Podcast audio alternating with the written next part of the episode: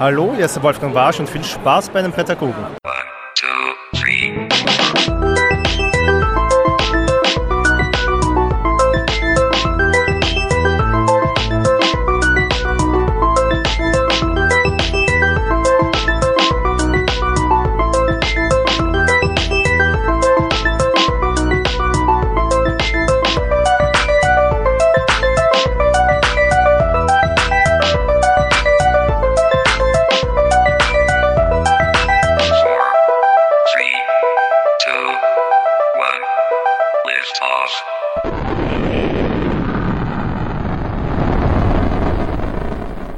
Guten Morgen, liebe Klasse. Herzlich willkommen bei den Brettagogen. Und heute haben wir ein Team-Teaching und äh, wir haben uns ein ganz besonderes Spiel rausgesucht, ähm, wo es, denke ich, auch jemanden braucht, der sich ein bisschen wirklich mit dem Thema auskennt, sonst wäre ich da alleine ziemlich verloren.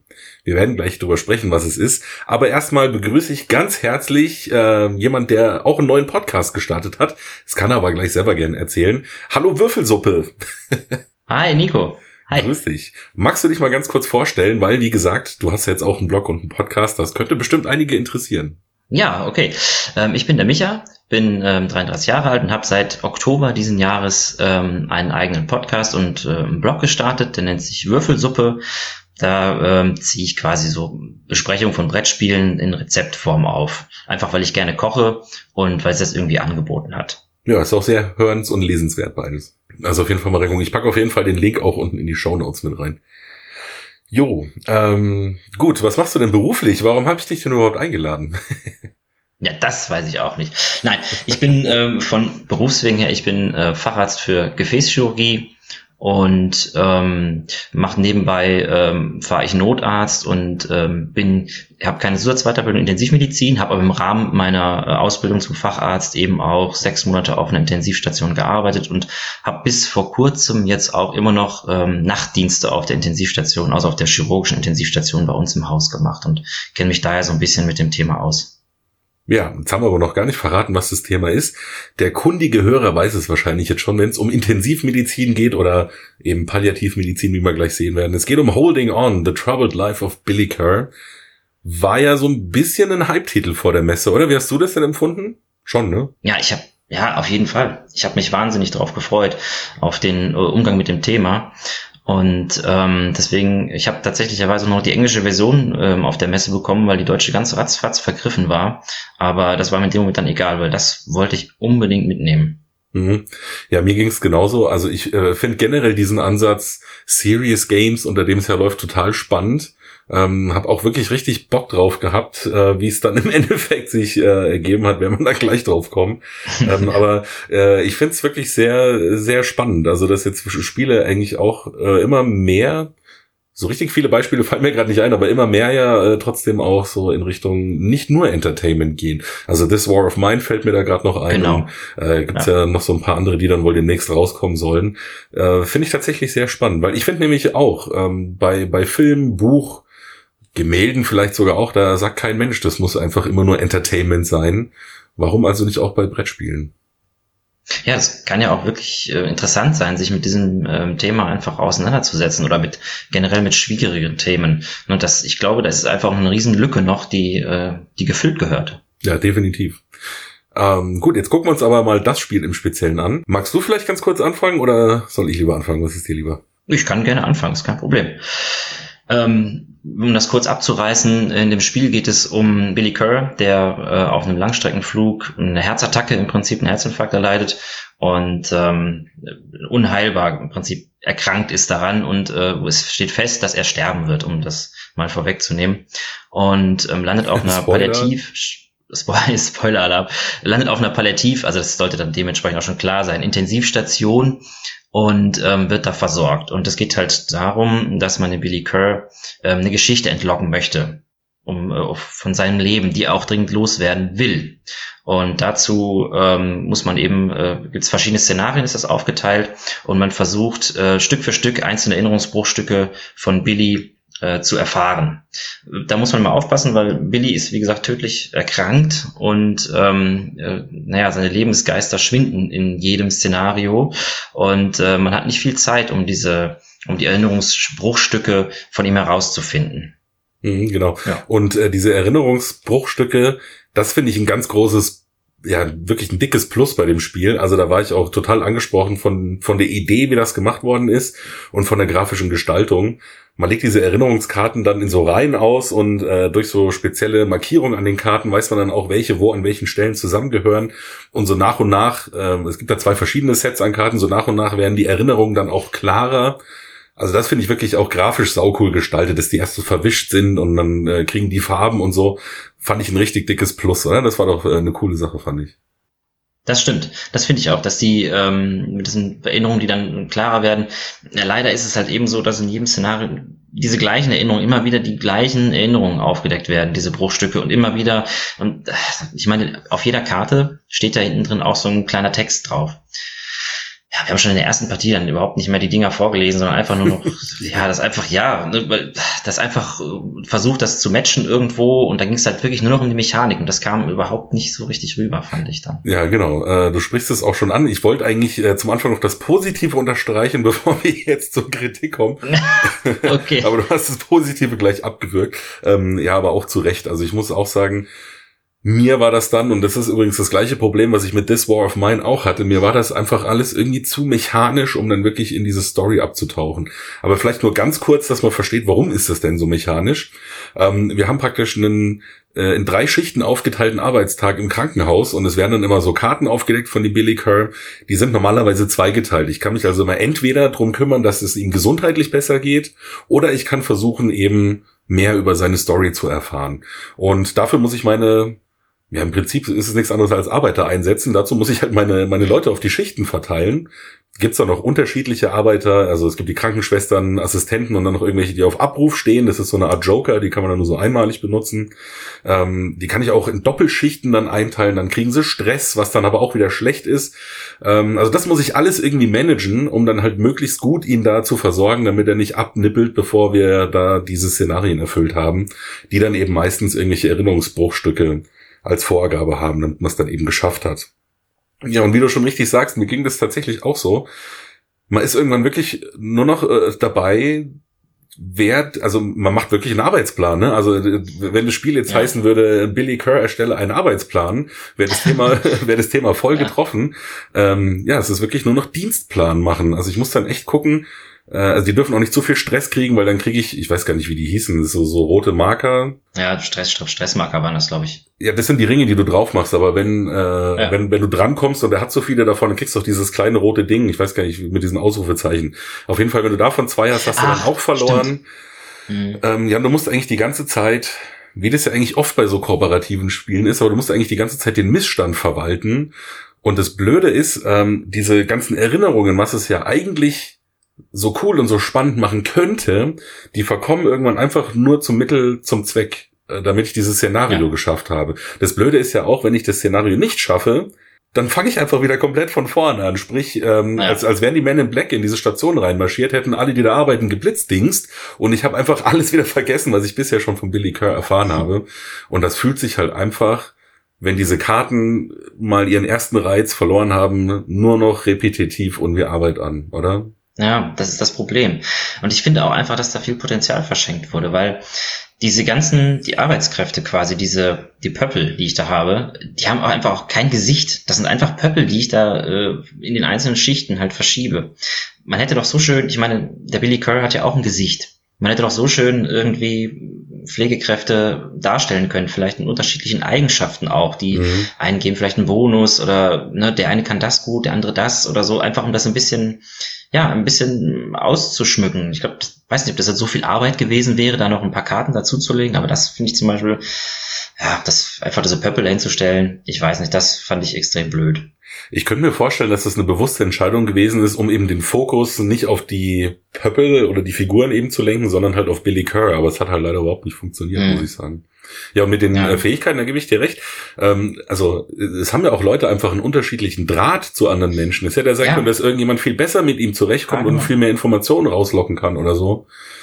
Ja, tatsächlich wirklich eine vertane Chance leider als ganz, ganz groben Schnitzer muss ich einfach sagen, also man deckt ja pro Schicht eine Karte auf und auf dieser Karte passiert entweder ein Notfall medizinischer oder ist es halt eben, ich sag mal, ein großer medizinischer Notfall oder ein kleiner und man kann sich im Prinzip entscheiden, möchte ich Billy Kerr medizinisch helfen, das heißt, ich verhindere, dass sein, der Marker auf der Lebensleiste weiter abgleitet oder einfach befrage ich ihn und ähm, möchte dann äh, versuchen, diese Erinnerungsstücke von ihm zu kriegen. Und diese Entscheidung entweder oder, das passt einfach auch überhaupt nicht zu einer Palliativmedizin. Ne? Ja, sehr gut. Ich kann nicht, ja. ja, ich meine, Billy Curl sitzt da, also die Karte äh, sitzt mit schmerzverzerrtem Gesicht und ich setze mich dann erstmal neben ihn und frage ihn, na, und wie war das denn früher so? Was hast du denn gemacht? Ne? Und er braucht, also das, das ist ja, das ist ein Miteinander, das ist ja alles verwoben in der Palliativmedizin. Und das, also diese Entscheidung entweder oder, das hat mich wirklich extrem gestört. Und das ist mhm. auch absolut unthematisch, muss ich ganz ehrlich sagen. Ja, genau, da kommen wir dann gleich beim Thema nochmal drauf. Ähm, ich muss leider noch einen Kritikpunkt loswerden. Ich bin auch ehrlich gesagt sau schwer in dieses Spiel reingekommen. Ich habe mir zuerst noch gedacht, oh, die Regel sieht ja eigentlich ganz schön strukturiert aus und es ist gar nicht so viel. Ähm, du hast ja sogar noch Glück und hast die englische Anleitung. Da habe ich nämlich auch mal kurz reingeguckt. Die ist tatsächlich ein bisschen besser. Ähm, aber Ach. ich finde die, äh, ich finde die Anleitung auch einfach echt schrecklich. Also ähm, teilweise werden da Sachen nicht erklärt, also zumindest in der deutschen Version Sachen nicht erklärt. Mhm. Dann wird nur auf die Symbolik hinten verwiesen. Also guck hinten auf die Symbolleiste. Da ist das dann aber irgendwie auch nicht wirklich äh, so gut, dass man sofort versteht, worum es geht. Ja, also es, es wirkt einfach an ganz vielen Stellen gut gewollt, aber halt leider schlecht umgesetzt dann. Also als Tiger losgesprungen, mhm. als Bettvorleger gelandet irgendwie.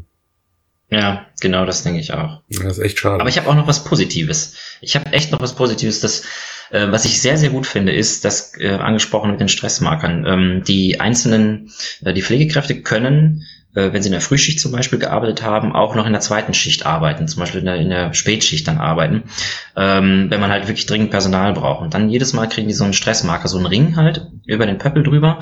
Um, wenn die zu viel davon gesammelt haben, müssen die einen Tag zu Hause bleiben. Und das finde ich weist echt einfach, ist auch schön, weil es weist auf den Pflegenotstand hin oder was im Prinzip Schwestern und Pfleger auf so einer Station wirklich leisten müssen und unter was für einem Zeit- und Personaldruck die heute stehen. Das ist, ähm, das kommt hier wirklich gut rüber und das muss ich dem Spiel das hoch ankreiden quasi. Das finde ich wirklich, wirklich gut, weil ähm, das bringt es gut rüber. Auch da hätte man aber wahrscheinlich echt noch eine stärkere Bindung zu den Figuren gehabt, wenn, wie du schon ja. gesagt hast, da irgendwie ein Charakter dahinter gesteckt hätte. So schicke ich halt einfach den orangenen Pöppel nach Hause. Ja. Aber ich gebe dir schon recht, ja. Also das, äh, ich habe auch eine Bekannte, die ist äh, Krankenpflegerin auf der Intensivstation. Also ich weiß auch, äh, unter welchem Stress die steht und es kommt tatsächlich gut rüber. Ja, das ist schon schon gut gemacht, dass die dann noch eben Doppelschichten ja. schieben müssen und so. Auf der anderen Seite wieder total unthematisch, dass es diese Abrufassistenten gibt, die halt zum Beispiel keinen Stress kriegen können. Die kannst du Doppelschichten machen lassen. Ich meine, gut, die sind dann halt ganz raus aus dem Spiel, aber die kriegen halt zum ja. Beispiel keinen Stress. Ne? Also ist irgendwie auch komisch einmaliger Arbeitseinsatz dann sind die weg. Ich kann mir nur, äh, ich kann mir nur so vorstellen, dass das zum Beispiel, das kenne ich halt von uns von Intensivstationen, wenn es da wirklich mal zu einem Engpass kommt, dann leihen wir uns tatsächlicherweise auch Personal, ähm, also ich arbeite in so einem Klinikverbund auch, dann leihen wir uns Personal aus anderen Krankenhäusern aus, die dann einmalig für eine Schicht kommen und ja gut, wenn es irgendwann mal wieder so ist, dann müssen die vielleicht nochmal kommen oder, aber äh, die sind halt nicht dauerhaft bei uns angestellt zum Beispiel. Ne? Ach krass, okay. Mhm. Ich denke, viel mehr muss man eigentlich auch schon gar nicht dazu sagen, beziehungsweise man kann eigentlich auch gar nicht mehr dazu sagen, weil das Einzige, was so ein bisschen an Interessantem übrig bleibt, ist ja die Geschichte über diese zehn, zehn Szenarien. Die wollen wir ja jetzt eigentlich auch nicht spoilern, oder? Bist, hast du es eigentlich durchgespielt? Nee, ne? Doch, ich habe es tatsächlicherweise durchgespielt. Ach, echt? Aber ich habe es alleine weitergespielt. Ich habe keinen gefunden, der es. Ich wollte die Geschichte halt wissen. Ne? Ich habe tatsächlicherweise aber auch, wenn ich ein Szenario nicht geschafft habe, also ich habe das jetzt nicht dann fünfmal alleine gespielt, äh, mhm. weil gut, das äh, da, da so viel Zeit habe ich dann doch und ich habe dann tatsächlicherweise die Szenarien dann abgearbeitet. Wenn ich es nicht geschafft habe, so what, habe ich trotzdem mit ins nächste Szenario gesprungen. Ja, so haben wir das damals mit Pandemie Legacy 1 gemacht. Wenn wir einen Monat verloren haben, haben wir irgendwann ab Mitte des Jahres gesagt, ach komm, scheiß der Hund drauf, wir machen einfach weiter, wir wollen vorwärts kommen. Ähm, ja, aber ich hab, muss ehrlich gestehen, ich habe tatsächlich nach dem vierten Szenario, habe ich gesagt, nee, komm, ich lese mir jetzt einfach, oder ich gucke mir die Karten einfach an und schaue, was noch passiert und dann ist aber auch gut. Also ich hatte tatsächlich wirklich keine Lust mehr, das komplett durchzuspielen. Ja, kann ich gut verstehen. Also ich habe es ja auch quasi sehr gemogelt in dem Sinne, aber ja. na, die Geschichte wollte ich dann schon noch rausfinden. Die ist sogar eigentlich ganz cool, muss ich sagen. Also finde ich auch. Ja. Schade eigentlich, dass das ähm, nicht irgendwie sich stärker durchsetzen konnte. Ja, ich hoffe einfach mal, dass es da trotzdem, dass das jetzt nicht ähm, das Ganze halt abwirbt, sondern dass es da auch irgendwie weiter Leute gibt, die an solchen Themen arbeiten und das versuchen irgendwie umzusetzen, weil den Ansatz, der Ansatz ist super, finde ich. Wie gesagt, also auch bei, bei This War of Mine, es war mir einfach immer irgendwie alles zu mechanisch. Man müsste irgendwie einen Weg finden, dass die Mechanik mehr in den Hintergrund tritt und mehr die Story in den Vordergrund kommt. Vielleicht so ein bisschen wie bei Time Stories, also dass man auch irgendwie Entscheidungen hat oder so. Ich meine, bei, bei äh, Billy mhm. Kerr ist ja tatsächlich so, dass du immer wieder das Gleiche machst. Du kannst ja de facto nicht durch, durch irgendeine Entscheidung die Geschichte verändern oder so. Das ist, das ist ja nicht so. Das ist ja wie ein vorgegebenes Drehbuch. Ja. Naja, also ich muss von mir aus sagen, und ich denke, da wirst du zustimmen können, es klang zumindest so bei dir. Also für mich ist es halt leider echt hart gefloppt. Ja, definitiv. Auf jeden Fall. Also es war, also nach, also ich, gut, ich hatte natürlich auch riesige Erwartungen dran, aber es ist echt eine herbe Enttäuschung einfach nur gewesen. Tut mir leid. Kann man nicht anders sagen. Muss man ja objektiv bleiben. Oder beziehungsweise ist ja nicht ganz objektiv, aber für mich muss man einfach so sagen. Gut, umso mehr äh, jetzt ein Grund für uns äh, zu was richtig Gutem zu kommen, nämlich zu unserem vorbereiteten Thementeil. ja. Hier stinkt's auf einmal so nach hey. Eigenlob. ja. ja, wie das immer so ist, ich habe mich mal ein bisschen erstmal beschäftigt mit äh, Palliativmedizin geschichtlich. Das ist ja so das, was wir immer gerne hier machen bei den Pädagogen. Ähm, hast du eigentlich, man macht ja im Ärztestudium oder Medizinstudium muss man auch Geschichte der Medizin machen. Hast du da irgendwie so ein bisschen Vorwissen zur Geschichte der Palliativmedizin? Also ich habe, ähm, wir haben das tatsächlicherweise, also wir haben in dem kleinen Block Geschichte der Medizin alles abgegrast, das äh, beim Hippokratischen Eid an der Säftelehre und ging dann bis in die Neuzeit rein. Da ist Palliativmedizin nicht behandelt worden. Ja, also das ist, da ist, also auf, in ein Semester wird da alles reingeprofft. Ah, okay, ist echt nur ein Semester. Ja, dann kommt noch e-, äh, Ethik noch mit dazu, gleich mit in dem gleichen Kurs und das kommt echt viel zu kurz, muss man sagen. Aber da ist so einzelne Spezialthemen konnte man da gar nicht, könnte man überhaupt nicht ansprechen. Mhm, okay. Ähm, du musst das ja dann aber auch äh, in irgendeiner Art und Weise Latein mal machen als Mediziner. Weißt du denn, was Palliativ überhaupt heißt? ja, ich habe also du brauchst da hast du tatsächlicherweise, du brauchst ja tatsächlicherweise kein Latein mehr wirklich, um ähm, du hast so ein, so ein bisschen äh, du hast so ein bisschen so einen Lateinkurs da, aber du brauchst tatsächlicherweise kein Latinum mehr, um Medizin zu studieren. Oh, meine Mutter ist Veterinärin, die musste damals echt, hat sie schon mal erzählt, musste damals echt noch hartes Latinum nachholen. ganz schön bitter. Ich habe nämlich nur das Kleine auch, muss ich dazu sagen. ja, macht ja nichts, dafür bin ich ja jetzt da. Und zwar im lateinischen Pallium ist der Mantel und Palliare, das Verb dazu, ist also praktisch etwas bedecken, bemänteln, verbergen oder halt auch schützen. Und äh, daran sieht man eigentlich schon ganz gut, was eigentlich auch so der Anspruch der Palliativmedizin ist, nämlich halt jemanden vielleicht so in den letzten Zügen seines Lebens in so, einen, in so eine Art schützenden Mantel einzupacken, um halt das Leid ertragbarer zu machen. Hast du denn eine Ahnung, äh, wann der Begriff so das erste Mal auftaucht überhaupt? Ah, das ist doch, das ist noch nicht, glaube ich, noch nicht so lange her. Äh, die, äh, ich glaube, also ich weiß, dass die Facharzt, also gut, die, der Begriff vielleicht, aber die Facharztbezeichnung, die Zusatzbezeichnung gibt es, glaube ich, erst seit 2003 oder so, da ist das richtig aufgekommen. Ja, das ist sogar richtig. Ähm, tatsächlich ist der Begriff, da müssen wir aber wirklich noch mal ein bisschen weiter zurückgehen. Der Begriff ist das erste Mal, also die Cura Palliativa ist tatsächlich schon im 14. Jahrhundert aufgetaucht. Beim Guide Chauliac hieß der, das war damals einer der bedeutendsten Ärzte und Chirurgen seiner Zeit. Er war auch Leibarzt von drei Päpsten und so weiter. Guide Chauliac? Ja, Guide Chauliac. Der hat sich schon mal so ein bisschen Gedanken dazu gemacht, aber da taucht es nur so als Randthema auf. Ähm, die erste wirklich wissenschaftliche Abhandlung des Themas, die ist von 1692.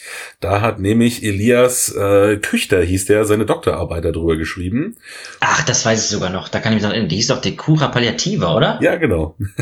Da, ey, das habe ich doch, das ist ja krass. Das habe ich doch noch behalten. Stimmt. Das freut ja, okay. mich auch insofern, weil dann habe ich keinen Quatsch recherchiert. nein, nein, ich erinnere mich dran, ja. Und äh, wenn man ganz weit zurückgeht, äh, nochmal ganz kurz sehe ich gerade die äh, Notiz, die habe ich übersehen, sogar bei Hippokrates äh, gab es sogar schon äh, den Ansatz, dass er gesagt hat, sogar unheilbare Krankheiten sollte man trotzdem behandeln. Ja, in der Neuzeit ähm, geht das dann aber alles irgendwie vom Gedankengut her wieder verschütt, weil nämlich ähm, da ist tatsächlich einfach Pragmatismus angesagt. Was soll ich denn jetzt noch Liebesmühe in jemanden reinstecken, der sowieso dem Tod geweiht ist? Ich kümmere mich lieber um die Leute, die noch Hilfe brauchen können. Ist vielleicht auch einfach den Ressourcen und, und der Zeit und so weiter geschuldet. Ähm, es gibt dann zwar Hospizen und erste Hospitäler, aber also wie gesagt, wenn absehbar ist, jemand ist, äh, ist durch, dann wird sich nicht mehr großartig um die Leute gekümmert.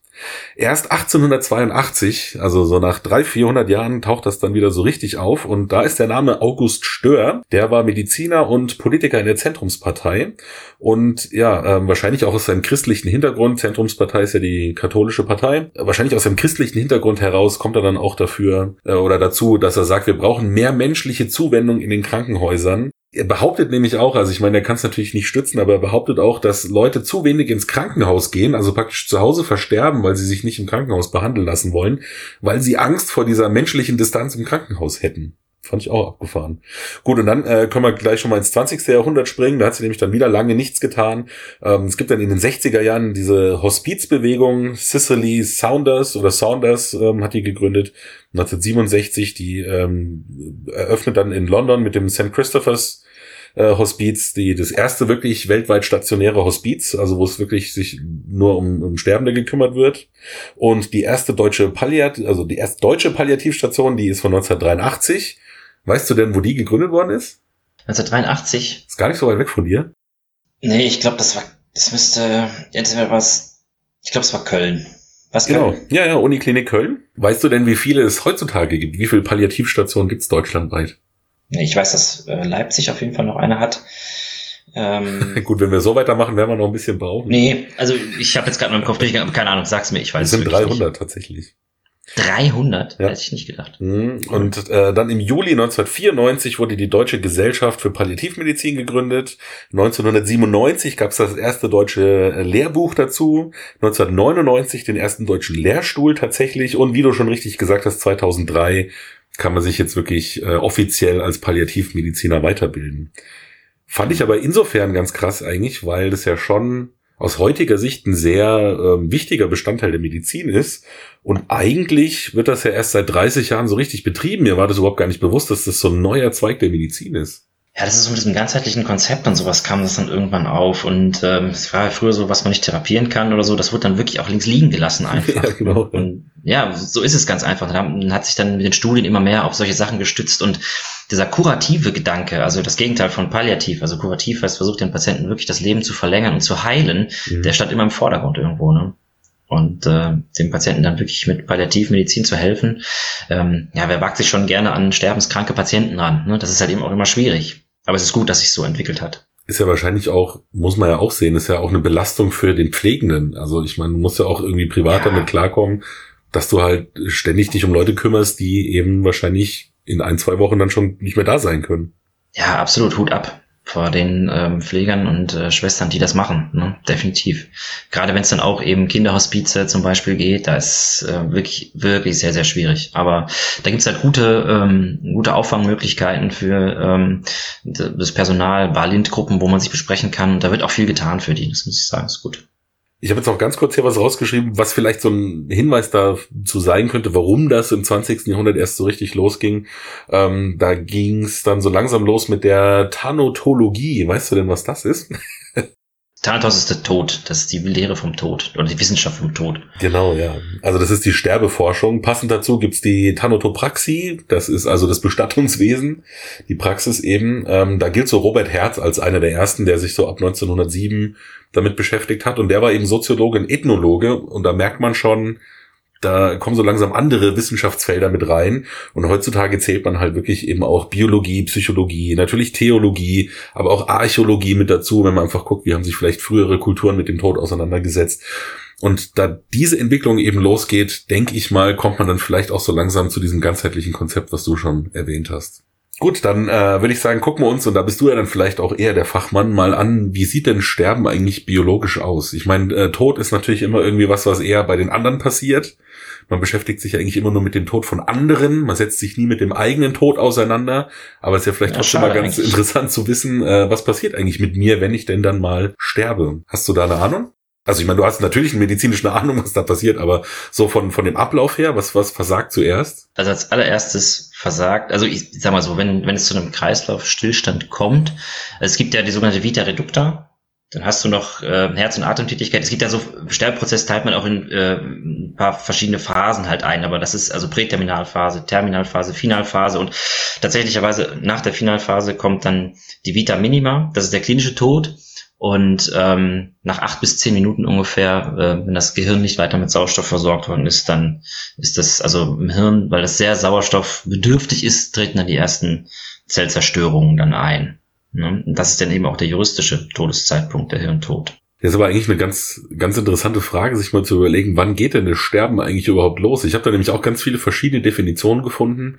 Manche sagen zum Beispiel, Sterben beginnt in dem Moment, wo du die ähm, Diagnose bekommst von deinem Arzt. Ab dann geht der Sterbeprozess los. Das Sterben geht los, wenn du geboren wirst. ja, das ist nochmal eine andere Definition, genau. ja, weil es ist tatsächlich, weil das Sterben ist ja, also ist ein Prozess tatsächlicherweise und ähm, also diese, welche die Phasen, es gibt halt eine, eine Präterminalphase, die dauert ja, Monate eigentlich bis zum eigentlichen Tod. Ähm, das merkt man immer schon. Die Patienten dann äh, trinken nicht mehr, die essen weniger und brauchen auch immer viel Ruhe, sind ganz langsam und ähm, da kann man dann eben schon palliativmedizinisch tätig werden. Und das geht dann irgendwann in die Terminalphase über. Das, also man sieht das wirklich bei diesen Patienten. Die werden dann irgendwann bettlägerig, stehen überhaupt nicht mehr auf, werden manchmal auch unruhig, haben Halluzinationen, sind teilnahmslos, und das geht dann ganz äh, plötzlich meistens über eine Finalphase. Das dauert dann eigentlich nur noch fast Stunden. Dann dämmern die nur noch weg. Die haben eine ganz flache Atmung und ähm, die sind so am eingefallene Augen, Wangen und man kann das schwierig beschreiben, aber man ähm, tatsächlicherweise im Krankenhaus, wenn man da längere Zeit arbeitet, man, man merkt das irgendwann. Man guckt sich dann an und weiß, aha, das, das dauert nicht mehr lange. Ja, obwohl man das auch nicht wirklich greifen kann. Das ist schwierig, das auch jetzt wirklich in diese einzelnen Phasen einzuteilen, aber irgendwie spürt man das ab mit einer gewissen Erfahrung dann. Ja, das habe ich tatsächlich auch äh, mehrmals jetzt bei meinen Recherchen schon schon gesehen, dass es da wirklich so Anzeichen gibt. Ähm, ich habe es noch so ein bisschen weiter aufgedröselt hier noch. Ich will jetzt gar nicht hier dem Mediziner eine Lehrstunde verpassen. Das ist mir jetzt fast ein bisschen oh, peinlich. Aber ähm, also ich gehe mal durch, was ich so gefunden habe. Du kannst ja dann vielleicht noch ein bisschen mhm. kommentieren. Also ähm, ich habe wie gesagt einen, einen, Podcast dazu gehört, wo ähm, eine, eine Palliativmedizinerin sich dazu eben geäußert hat und sie hat gemeint, normalerweise geht's halt eben damit los, dass die Muskelkraft nachlässt. Wie du schon gesagt hast, man möchte da nicht mehr so gern ja. aufstehen, nicht mehr so gern rumgehen oder so. Dann folgt wohl als nächstes der Gesichtsausdruck. Also man kriegt so eingefallen eingefallene Wangen, man wird blass, äh, spitze Nase ist wohl noch so ein bisschen so ein Ding, was man dann kriegt. Genau, das heißt, das ist die Facies Hippocratica, die sogenannte. Wenn man das so ausdrücken möchte, das ist ja alles Fachbegriffe. Das ist ja echt. Nee, den habe ich aber sogar tatsächlich auch hier stehen, den hätte ich auch gleich noch genannt. ähm, dann wird wohl auch generell einfach der Blutkreislauf langsamer und schwächer, was dann eben dazu führt, dass, ähm, ja, also der Körper ist ja bei, bei Mangelerscheinungen dazu geneigt, so zu zentralisieren, also nur Organe und Gehirn noch irgendwie zu versorgen. Das heißt, Füße und Hände werden wohl kalt. Ähm, man kriegt dann halt auch bläuliche Nägel. Witzigerweise wollen dann aber die Patienten, weiß nicht, ob du das aus der Praxis bestätigen kannst, die wollen dann aber auch irgendwie gar nicht zugedeckt werden. Also die hat dann gemeint, man möchte denen dann halt gern, weil man ja auch merkt, die sind irgendwie kalt, möchte denen gern irgendwie noch eine Decke geben, aber die verweigern das dann wohl ganz oft und sagen, ah nee, brauche ich eigentlich gar nicht. Ja, das ist von Patient zu Patient unterschiedlich. Manche machen das, manche nehmen das an, aber das kommt auch darauf an, sind die Patienten dement und ähm, das ja. Ja, und dann, wie du auch schon gesagt hast, das Atmen wird natürlich auch flacher Geruchs- und Geschmackssinn lassen nach, deswegen hat man dann weniger Appetit und so weiter. Von den Organen her habe ich mir jetzt aufgeschrieben, versagen wohl als erstes die Nieren, weshalb sich dann eben Flüssigkeit einlagert im Körper, was natürlich ein Problem ist. Die Leber entgiftet dann irgendwann nicht mehr und Herz und Lunge funktionieren halt auch nicht mehr so ganz zuverlässig dann als nächstes. Das ist ja auch das Problem irgendwo, ne? Da, da kommt man jetzt zu einem ganz wichtigen Punkt auch eben viele Angehörige, die, weil diese, dieser Sterbeprozess auch sehr lange dauern kann, ähm, ist das so, dass da geht Stichwort Verhungern, Verdursten und äh, viele Patienten oder auch nicht nur Patienten, also viele Menschen, die sich in diesem Sterbeprozess befinden, die haben einfach nicht mehr so viel Hunger und auch nicht mehr so viel Durst. Und die können auch diese, also und dann kommen Angehörige immer und sagen, aber der verdurstet doch, verhungert, da müssen wir doch was machen. Stichwort ähm, Sondenernährung. Ganz, ganz heiß diskutiertes Thema in Deutschland, aber ähm, viele Patienten können aus den Gründen, die du eben auch genannt hast, das, die können das gar nicht mehr verarbeiten, diese Nahrungsmengen oder auch diese Trinkmengen, weil die Nieren eben versagen. Im schlimmsten Fall, weil die Nieren das Trink, die Trinkmenge nicht mehr verarbeiten können, ähm, geht das Wasser direkt in die Lunge, wird dann da ausgeschieden, die Lunge. Ja, und dann kriegen die Ödeme und ja, das ist ganz, ganz, ganz, ganz schwieriges Thema. Ja, du ertrinkst ja dann praktisch an Land, oder? Ja, das ist dann so ein Röcheln quasi. Das ist jetzt ein Extremfall, sage ich mal, ne? aber so ein bisschen, ähm, das kann man dann so Rasselgeräuschen, kann mit Stethoskop kann man das abhören. Ne? Und die kriegen häufig auch Bauchschmerzen, Blähungen, so ein aufgedunsenes Abdomen, weil die das die Nahrung überhaupt nicht mehr äh, verarbeiten können. Und das ist auch so ein Punkt der Palliativmedizin also ich sag mal so, ganz, ganz wenige Patienten brauchen in diesem Stadium wirklich eine Magensonde oder sowas. Ne? Die meisten werden sich schon noch äußern, wenn sie was essen möchten oder was trinken möchten. Jetzt äh, das Räuspern habe ich mir auch nochmal rausgeschrieben. Äh, die Reflexe lassen ja auch nach, weshalb du dann anscheinend dich äh, nicht mehr so gut räuspern kannst. Und das hat ja sogar einen eigenen Namen. Das ist ja dann dieses Death Rattle, also das, das Todesrasseln. Death Rattle, okay. also so habe ich es zumindest gefunden in der Literatur. Ähm, was ja dann für die Angehörigen wohl auch immer ganz schlimm ist, weil es ja ganz komische Geräusche dann werden können. Ähm, ich habe das zum Glück noch nicht gehört, aber anscheinend sind dann die Angehörigen immer so, oh mein Gott, was, was passiert mit dem? Der, der macht, wie gesagt, ganz komische Geräusche. Die Patienten selber stört das dann wohl meistens gar nicht so. Nein, die kriegen das dann in dem Sinne auch gar nicht mehr mit. Oder manche Patienten, die, wie gesagt, wenn diese Halluzinationen dann einsetzen, dann rufen die auch nach Angehörigen und ähm, das kann schon echt überfordernd sein, glaube ich, ne? wenn die dann nicht in dem Sinne helfen können dann. Ne? Dieses äh, Unruhige, was du gerade schon angesprochen hast in dieser terminalen Phase, ähm, das fand ich auch ganz interessant. Äh, da gibt's ja noch so einen speziellen äh, Namen dafür, weil das wohl auch äh, bei Psychosen oder beim Alkoholismus eben auftauchen kann. Das ist Flockenlesen. Kanntest du das bestimmt, oder? Flocken lesen? Nee, das sagt mir gar nichts. Krozidismus. Krozidismus ist wohl, wenn du so ganz unruhige Finger kriegst. Also, ähm, wie gesagt, von Alkoholikern kennt man das ja auch irgendwie. Da habe ich das auch schon mal gesehen, dass die halt dann ähm, ja die ganze Zeit irgendwo am Rumfingern sind oder sich halt die, die Kleidung glatt streichen und die Hände die ganze Zeit so am Zittern sind. Ähm, und man, man greift dann auch manchmal so in die Luft anscheinend und deswegen heißt es wohl Flocken lesen. Und das ist wohl was, was die dann kurz vor Tod manchmal noch kriegen können, dass die dann nochmal so eine innere Unruhe bekommen, bevor es dann tatsächlich äh, so endgültig zu Ende ist. Krass, guck mal, das, das habe ich auch noch nicht gewusst, dass es Flockenlesen heißt. Äh, wie gesagt, normalerweise eigentlich aus der Psychiatrie und so, aber äh, da kann das wohl eben auch auftauchen. Gut, ähm, dann äh, zu dem Atmen fand ich eigentlich auch sehr interessant. Das hast du ja gerade auch schon erwähnt. Das kann für die Angehörigen manchmal halt ziemlich blöd sein. Ähm, man macht ja dann anscheinend wohl auch immer längere Atempausen. Also ähm, die, die holen dann ganz tief Luft und dann vielleicht sogar eine Minute oder zwei gar nicht. Und dann ja. denken alle Angehörigen schon, oh ja, das war's jetzt. Und dann kommt wieder so ein und dann stehen die da rum und es kann halt Stunden dauern und sie denken schon, ah, ist er jetzt tot, ist er jetzt tot? Und dann kommt doch wieder so eine Atmung. Manchmal ist es auch, dann atmen die ganz flach. So ganz, äh, man äh, sieht den Brustkorb, den sieht man gar nicht, wie der sich hebt und senkt, aber die atmen noch. Das ist immer, ähm, das ist schwierig dann zu sehen.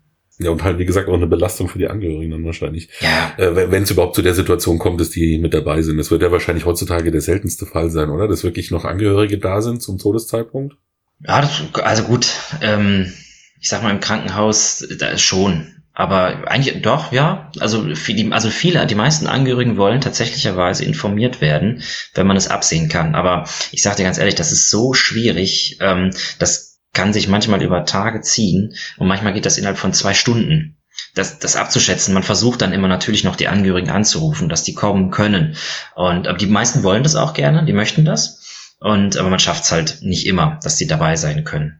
Ähm, ist manchmal aber vielleicht auch gar nicht so schlecht. Ich habe nämlich auch noch von dieser Palliativmedizinerin gehört, ähm, soll jetzt gar nicht so hart klingen, aber manchmal sind Angehörige anscheinend auch wirklich eine Belastung für Patienten und Pflegepersonal, weil die dann halt manchmal irgendwie um die Ecke kommen mit, ah, ich habe gestern noch eine Reportage gesehen, da wurde irgendwo in Russland irgendeine neue Therapie erfunden, lass uns das doch auch noch ausprobieren und dabei wollen halt die Patienten vielleicht auch einfach nur in Ruhe sterben, ne?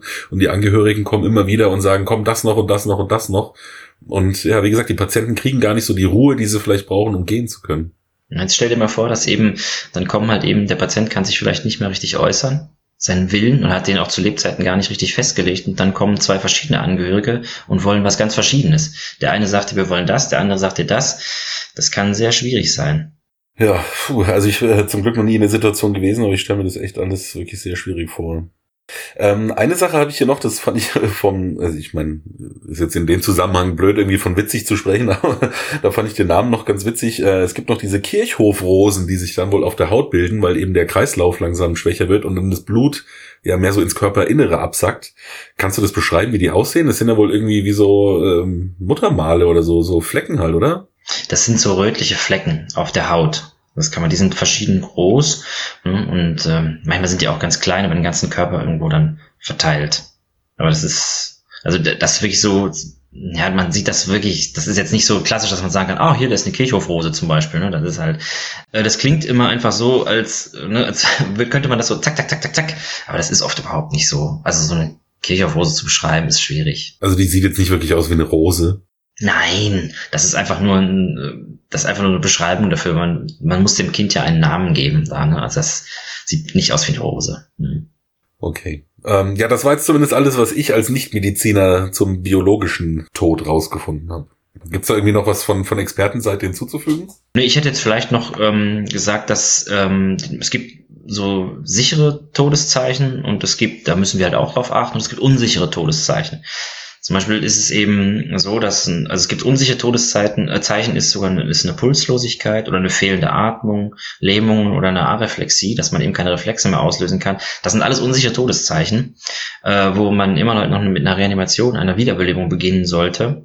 Und ähm, sichere Todeszeichen sind dann tatsächlicherweise, was eben auch zum biologischen, also tatsächlich nicht zum Sterbeprozess und jetzt zum ja, es gehört eigentlich auch noch zum Sterbeprozess dazu, aber ähm, es gibt Totenflecke.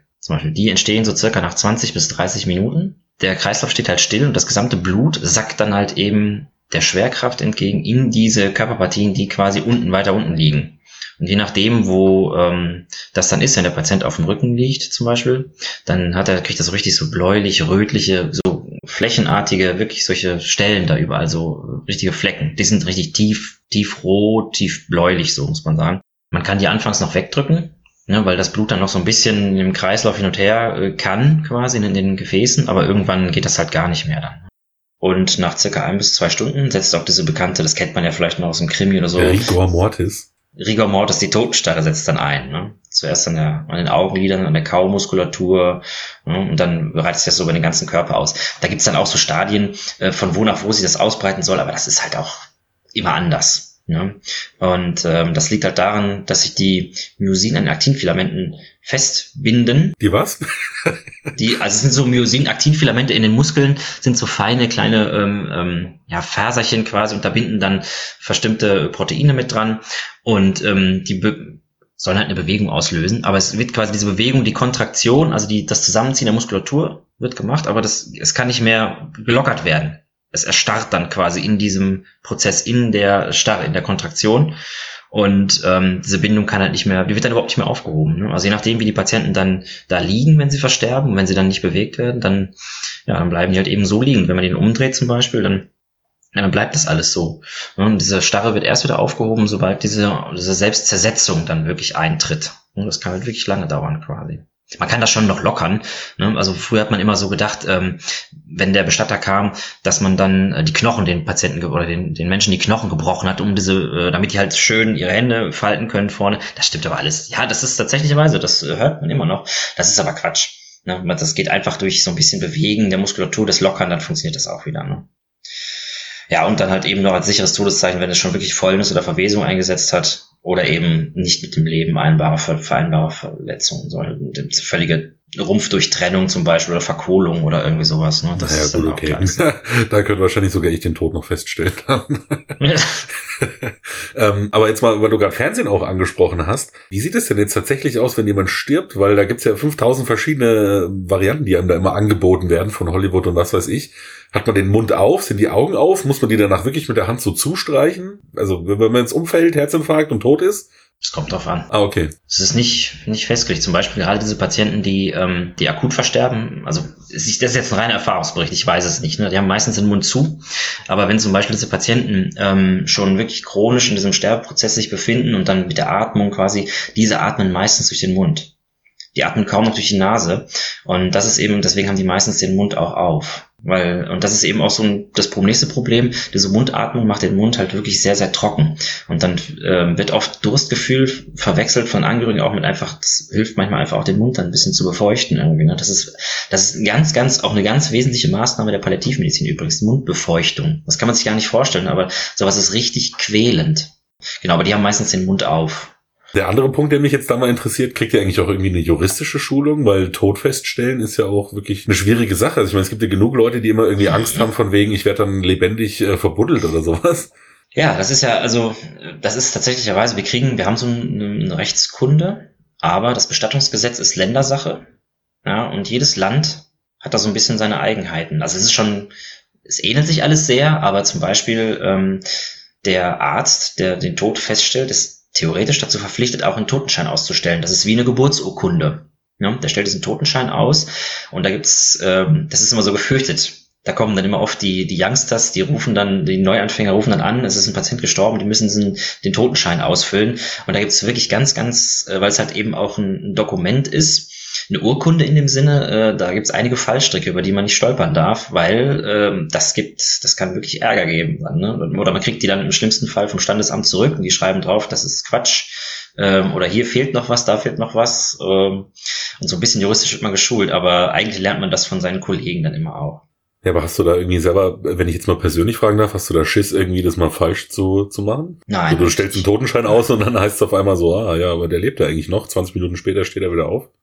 Nein, also wenn meistens läuft das halt in dem Fall ab, du wirst angerufen, also ich, ich jetzt rede jetzt äh, nur von dem klinischen Setting, jetzt nicht als Notarzt, wenn irgendwo hinfährt, aber meistens ist es so, in der Klinik, du wirst angerufen, der Patient XY ist tot.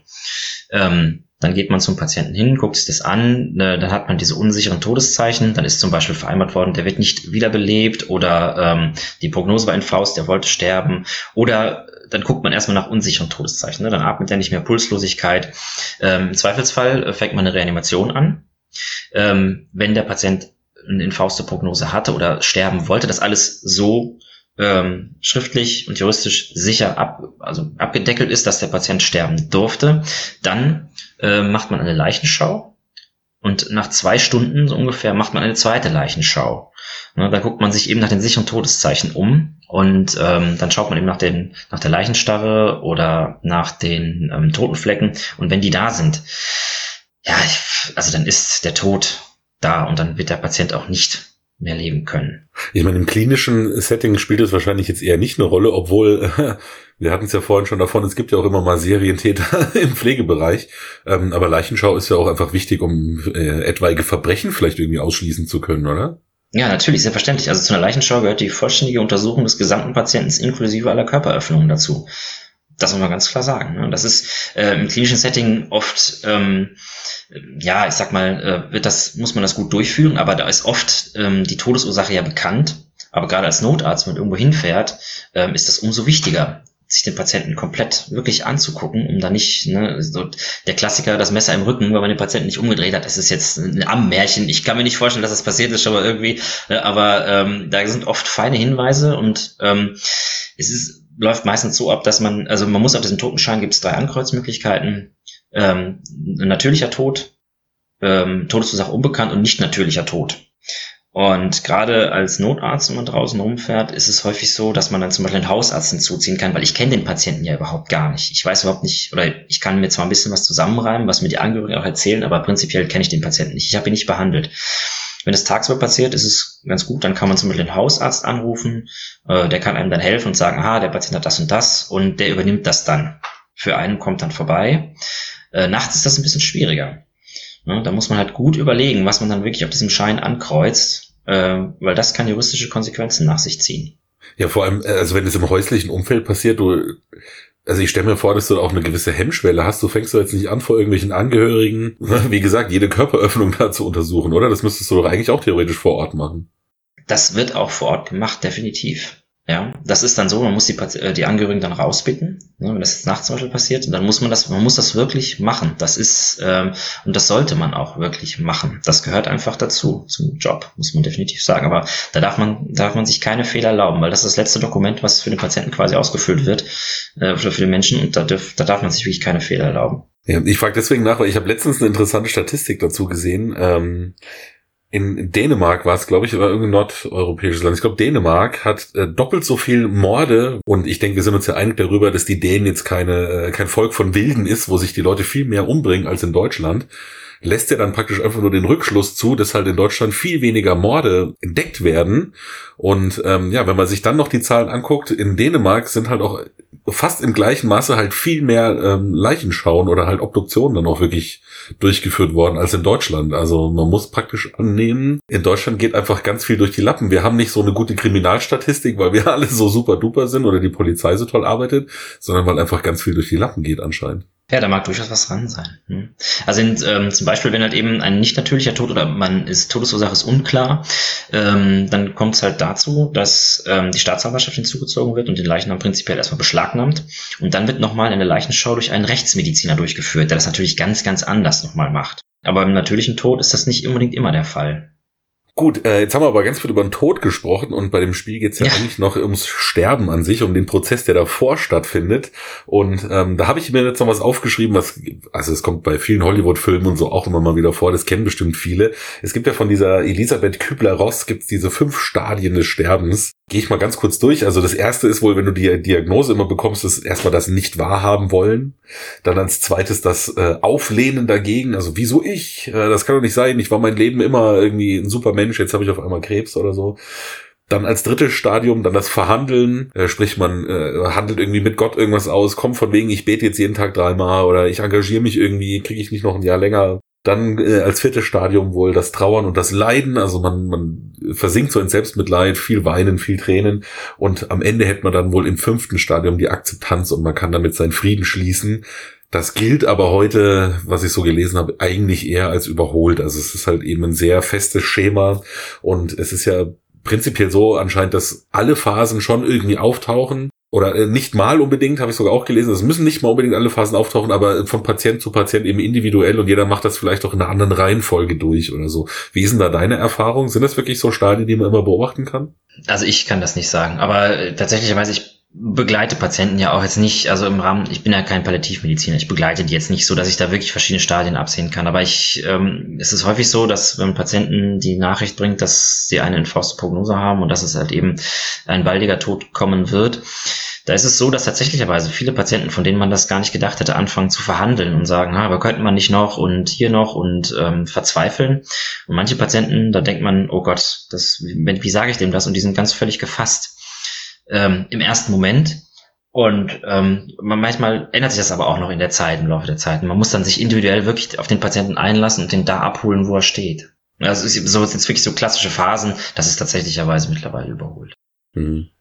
Ich habe auch gelesen, äh, das habe ich sogar selber ehrlich gesagt schon mal bei einer Bekannten äh, äh, mitbekommen, die schon ein bisschen älter gewesen ist und an Krebs dann verstorben ist. Das äh, Sterbende ist ja wohl auch irgendwie hinkriegen, dass sie noch so ein bestimmtes Ereignis mitbekommen wollen und dann sterben sie erst. Also man hat, also man, man kriegt das Gefühl, die hätten es irgendwie noch so ein bisschen in der eigenen Hand. In dem per persönlichen Fall bei mir jetzt war es halt wirklich so, die wusste, es kommt bald noch ein Enkelkind auf die Welt. Das wollte sie halt noch einfach einmal in der Hand halten und dann drei Tage später ist sie dann tatsächlich gestorben.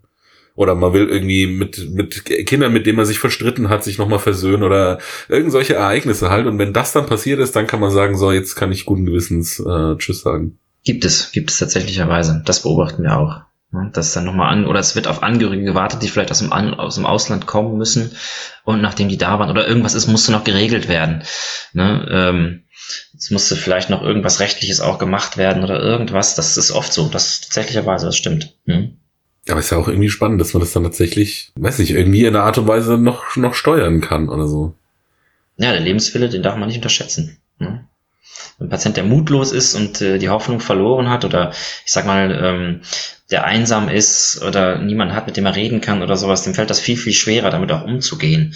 Dann, ne? Und jemand, der in einem gut, ja, der sozial gut abgesichert ist, gut aufgefangen wird von Angehörigen, das ist halt was ganz anderes. Ne? Das ist auch übrigens auch für die Pflegenden und die Behandelnden, ist es wirklich dann auch einfacher. Ja, echt äh, spannendes Ding. Ich müsste es jetzt nicht beruflich machen die ganze Zeit, aber ich finde es wirklich echt ein interessantes Thema. Also eigentlich müsste man sich ja, also ich meine, jeder weiß ja, dass irgendwann mal der Vorhang fällt. Eigentlich müsste man sich, damit man dann besser vorbereitet ist, eigentlich viel mehr mit dem Thema auseinandersetzen, ne? so persönlich auch. Sollte man, ja. Das kann einen früher treffen, als einem wirklich lieb ist ist eigentlich ein gutes Stichwort. Ich habe mir hier noch äh, zwei, drei Sachen mal rausgeguckt, ähm, wie sich so generell in der Menschheit schon so mit Tod beschäftigt worden ist. Ähm, also man muss ja sagen, wir leben in einer toddurchzogenen Zeit eigentlich. Ne? Also wir gucken uns alle Actionfilme an, wo 30 Leute über den Haufen geballert werden. Du musst nur die Nachrichten angucken, da ist ja eigentlich auch die ganze Zeit irgendwie Tod und Sterben. Also es hat sich irgendwie so ein bisschen in den Alltag eingeschlichen. Man nimmt es irgendwie nicht mehr als so die krasse Zäsur wahr. Aber habe ich ja vorhin schon gesagt, es liegt halt, glaube ich, auch dran, weil es halt nie einen persönlich betrifft. Es sind halt immer die anderen. Ne? Ja, genau. Das ist, man hat ja immer noch so eine gewisse Barriere, wenn man das im Fernsehen sieht oder sowas. Oder wenn ich mir Grey's Anatomy angucke, das ist ja auch wirklich Hanebüchern, was da dann drüber kommt teilweise. Ne? Aber das ist auch, das ist, das ist, das ist ganz anders. Ja, auf der anderen Seite finde ich aber auch spannend, äh, gibt's immer mehr so äh, lebensverlängernde Trends oder zumindest, dass man den Schein wahrt, irgendwie jung zu sein. Also Stichwort irgendwie so Schönheitschirurgie oder so. Das boomt ja auch in den, in den letzten Jahren. Also anscheinend, ja, wollen die Leute ja aber, wie, wie gesagt, dieses Ende irgendwie ausblenden. Ne? Da gibt's eine Tendenz dazu zu sagen, nee, ich werde irgendwie nicht älter. Ich meine, die, im Prinzip ist es ja auch so, dass die Lebenserwartung sich immer, also zumindest zum jetzigen Zeitpunkt, einfach noch weiter verlängert. Ne? Das wird ähm, halt eben immer weitergezogen durch äh, bestimmte Medikamente oder chirurgische Maßnahmen, die man halt eben machen kann. Ne? Liegt nicht unbedingt daran, dass die Leute gesünder werden oder sowas heutzutage, ne? im Gegenteil. Ja, man verlässt sich dann wahrscheinlich auch oft auf die Medizin, oder? Man, man denkt dann, ja, die moderne Medizin, die kann schon viel richten, da muss ich gar nicht mehr so auf mich aufpassen vielleicht. Ja, das ist genau, das ist das Problem. Ne, das ist die Erwartungshaltung von vielen Patienten ist halt eben auch so. Äh, die kommen dann auch so und warten, ja, das äh, könnten wir doch mal wieder richten. Und ich war jetzt einfach mal in der Chirurgie, dass jeder chirurgische Eingriff, äh, ein Eingriff auch in die körperliche Unversehrtheit irgendwo ist und äh, Konsequenzen nach sich zieht, ähm, das muss man den Patienten auch gut erklären, muss man den auch vor allen Dingen vorher auch sagen. Gerade wenn es um Eingriffe, ich sag mal Elektiveingriffe, also Eingriffe, die man gut planen kann und jetzt keine Notfalleingriffe zum Beispiel geht. Ähm, gut, wie gesagt, äh, zu den geschichtlichen Beispielen, die ich mir noch rausgeschrieben habe. ziemlich witzig fand ich eigentlich hier den alten Griechen, den Epikur, der hat nämlich einfach mit einer ziemlich bestechenden Logik das Problem einfach ausgeblendet. Der hat nämlich gesagt, solange wir existieren, ist der Tod nicht da und wenn der Tod da ist, existieren wir nicht. Also was scherzt mich überhaupt? das Problem an der Sache ist natürlich, man ist sich halt als Mensch bewusst, dass das kommt. Das ist so eine Logik, finde ich, die passt halt irgendwie auf Tiere, oder? Ich meine, bei Tieren sieht man das ja so, ne? Denen ist nicht bewusst, dass ja. sie sterben, dementsprechend leben sie einfach in den Tag hinein. Aber das geht halt bei uns leider nicht. Ähm, andere äh, Sichtweise auf das Thema Tod war zum Beispiel Kierkegaard, also ein äh, Philosoph ja aus dem, jetzt, nichts Falsches sagt, 19. Jahrhundert, glaube ich, oder um die Jahrhundertwende, glaube ich, ähm, der zum Beispiel gesagt hat, aus seinem christlichen Hintergrund, also er hat eine sehr christliche Philosophie, der gesagt hat, der Tod ist eigentlich das erst, was äh, die Moral, den Sinn und die Richtung in das Leben reinbringt. Also ohne Tod hätten wir irgendwie gar nichts, für das es sich wirklich zu leben lohnt. Fand ich eigentlich auch ganz spannend. Gut, dann gibt's natürlich äh, Religion an sich, ne? also sei es jetzt Christentum, Islam, sonst irgendwas, dass man eben eine gewisse Jenseitsbetonung hat. Äh, man muss das Leben jetzt hier irgendwie wirklich gut nutzen damit sich's gelohnt hat, beziehungsweise damit man dann im Jenseits äh, für irgendwas belohnt wird. Und total abgefahren, aber spannend fand ich auch irgendwie von einer äh, Forscherin, Brigitte Görnitz heißt die, deren Mann ist äh, Quantenphysiker. Und die hat das so ein bisschen mit ihren psychologischen Forschungen vermischt. Und die hat gesagt, ja, eigentlich ist der Tod nichts anderes als Umwandlung von Informationen. Also die geht einfach davon aus, so ganz physikalisch, der Mensch ist jetzt nicht nur an sich Materie, sondern quantenphysikalisch gesehen einfach äh, ja Information und die geht einfach beim Tod in irgendeine andere Form über. Das heißt, der Mensch ist an sich gar nicht verloren. Ähm, er lebt halt nur in ja in einem anderen Quantenzustand oder so weiter. Ich meine, das ist natürlich ein total abstrakter Todesbegriff, ja. aber schon spannend, was Leute sich für Gedanken dazu machen. Ja, es ist ja auch einfach ein Mysterium. Es ist und bleibt ein Mysterium, wo man dann, was dann passiert. Hm? Deswegen machen sich die Menschen wahrscheinlich so viel Gedanken. Oh. Hm. Ich hätte noch ein paar persönliche Fragen. Vielleicht kann man das ja mal so als Übergang dazu nehmen. Wie stellst du dir denn persönlich, wenn ich mal fragen darf, den Tod eigentlich vor? Aber das ist eine gute Frage. Da hast du mich auch wieder eiskalt erwischt.